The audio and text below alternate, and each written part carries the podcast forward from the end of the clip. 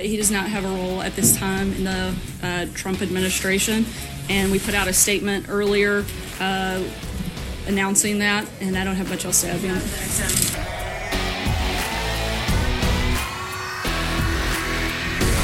Process, tick-tock, look, uh, as we've said several times before, what matters most to us is not who's employed in the White House, but who's employed in the rest of the country. And we're focused on the president's agenda. What's going on, y'all? This is Lexi Bess, and you're listening to the Lexi Bess podcast. So, in case you aren't aware, the White House, it's now episode like six of The Apprentice in the White House. So, Scaramucci was fired he was let go. He was asked to resign or he resigned, something that's still a little foggy. So, what you just heard in the beginning was the White House briefing where Sarah Sanders was going over the list of things for the day. And pretty much she listed all the things of the day. But there were practically any questions. Like, there were no questions about that. All the questions were targeted towards this Scaramucci being let go or being fired because he was there in the morning, but he was let go before lunch. So that was interesting. The president certainly felt uh, that Anthony's comments were inappropriate for a person in that position. Um, and he didn't want to burden General Kelly. So, pretty much what has happened is you have General Kelly, who is the new White House Chief of Staff. So, the way that this works is you have the President of the United States and then you have the Chief of Staff. And usually, the Chief, the chief of Staff is in charge of everyone who is on the ticket or everyone who works for the president. The chief of staff, that's their boss. And then there's the president. So you have this chain of command system. Scaramucci was the White House communications director. So before Scaramucci just went around the chief of staff, Priebus just straight up went around him and went straight to the president. Well, whenever Priebus was fired because Trump there was a whole situation and I'm pretty sure that he was the leaker. That's just me. It you form your own opinions. So after he was let go and Trump made this general the White House chief of staff, you should know that if you hire a general as the White House chief of staff, the chain of command is going to be very much enforced. And that's what Trump wanted. That's what Trump got. And Scaramucci, I don't think Scaramucci could handle it. He wanted to report straight to the president, and he couldn't do that anymore. He had to go through uh, General Kelly, but also, what I think happened is that these comments. So, back up a little bit more, Scaramucci made these comments about Priebus to the New Yorker, which were highly inappropriate for someone in that position. And of course, Trump was very disappointed in him. Why would you ever say that? But at the same time, it doesn't surprise you because it is Scaramucci. But anyway, so the, those are the comments that Sarah is talking about, that Miss Sanders is talking about uh, these comments that Scaramucci made were absolutely inappropriate, and Trump was not about that life. So he told General Kelly to take care of it, and that's exactly what happened. Uh, the president's given full authority to General Kelly, and he'll make those determinations. So I really don't feel like beating a dead horse because I feel like that's what's been happening for quite a few days now. As everyone is still stuck on this whole Scaramucci situation, and I'm honestly quite over it so that you can understand the situation. Here's what's happened the president has gotten a new chief of staff. It's a general, he's very much into the chain of command. If you're not going to report to the chief of staff, General Kelly, in order to get to the president, you're done. You're next. He's not having it. He's cut and dry, and it's beautiful, and I'm all about it. So now I want to play a fun game called How Long Did They Last in the White House? Woo! Super fun, super fun times. So, the first person we have up is Anthony Scaramucci. We all know how long he lasted. He was the communications director. He lasted 10 days. Uh, so, that was, you know, interesting.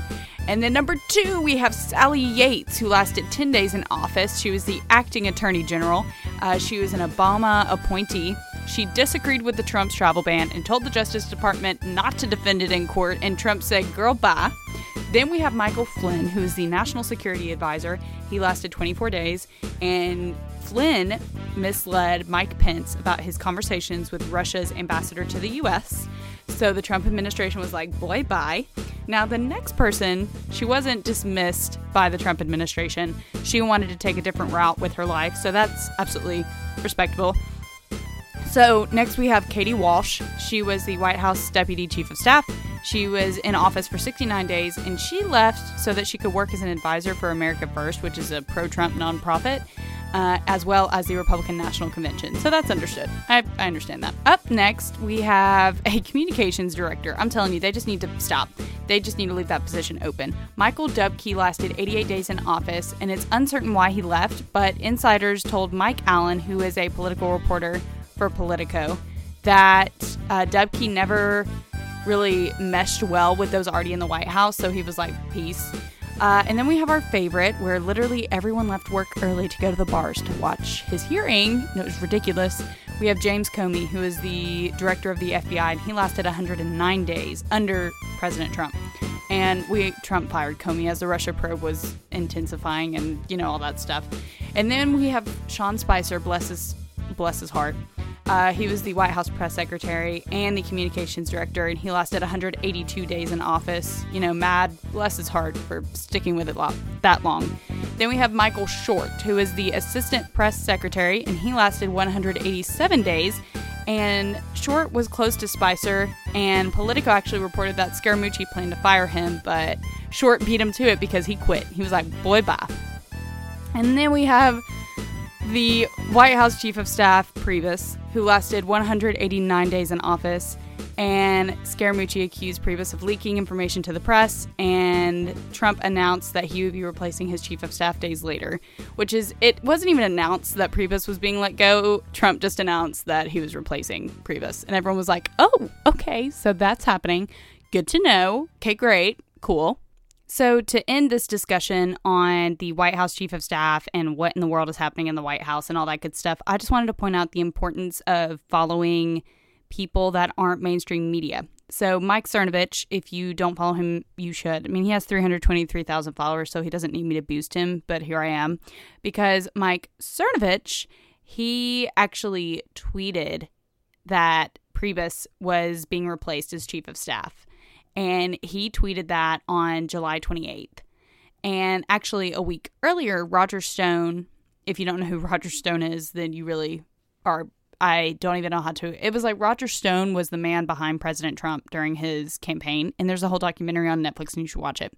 But anyway, Roger Stone on Infowars claimed that John Kelly was under consideration for Priebus's job, which was two days before the New York Times reported it. So Roger Stone tweeted about that on July 25th, and New York Times didn't report until two days later. And then a week before that, Cernovich reported that Priebus was planting hit pieces on new White House communications director Anthony Scaramucci. So it's just crazy that these right sources that people like to call them alt right because they try to add this negative connotation to alt right, but they can just go away. The importance of this is that with the whole fake news and not being able to trust the mainstream media sources, it's really wonderful that you can follow these these Twitter accounts and they are getting actual sources and they are reporting actual news and they're reporting it quicker than the New York Times can. And it's just wonderful. So I just wanted to throw in that piece really quick to highly encourage you to follow these right. I follow them. Um, Mike Cernovich and Roger Stone were the two that I was talking about um, at Cernovich on Twitter and at Roger J. Stone Jr. on Twitter. So while everyone was distracted by the whole Scaramucci situation, things were still happening around the world. I know it's a shocker. So over the weekend, the Venezuelan president Nicolas Maduro held an election on Sunday to select the members of a constituent assembly that will rewrite the country's constitution. This led to clashes. Uh, if you turn on the TV to learn about the world, what's going on in the world today, there have been a lot of really hostile protests. And because of this, there was a lot of opposition, and 10 were left dead. Not only that, but the president took things a step further overnight as the Venezuelan Secret Service uh, house arrest went into two opposition leaders' houses and arrested them. So that's nice. With Russia, after both houses of the U.S. Congress passed a sanctions bill, Russia ordered that the United States, over the weekend, cut its diplomatic staff in Russia by 755 employees so that it would match how many Russia representatives were in the United States. So that's a little feisty. And then you have this other military situation where Russia is going to continue with their military exercise along its western border, and that will bring up to 100,000 troops to its border with NATO nations. So that's really scary because there's a worry, there's this concern among security experts, uh, according to the New York Times, that those troops may never leave the area as a show of force. So that would kind of create a little bit of tension, but you can imagine.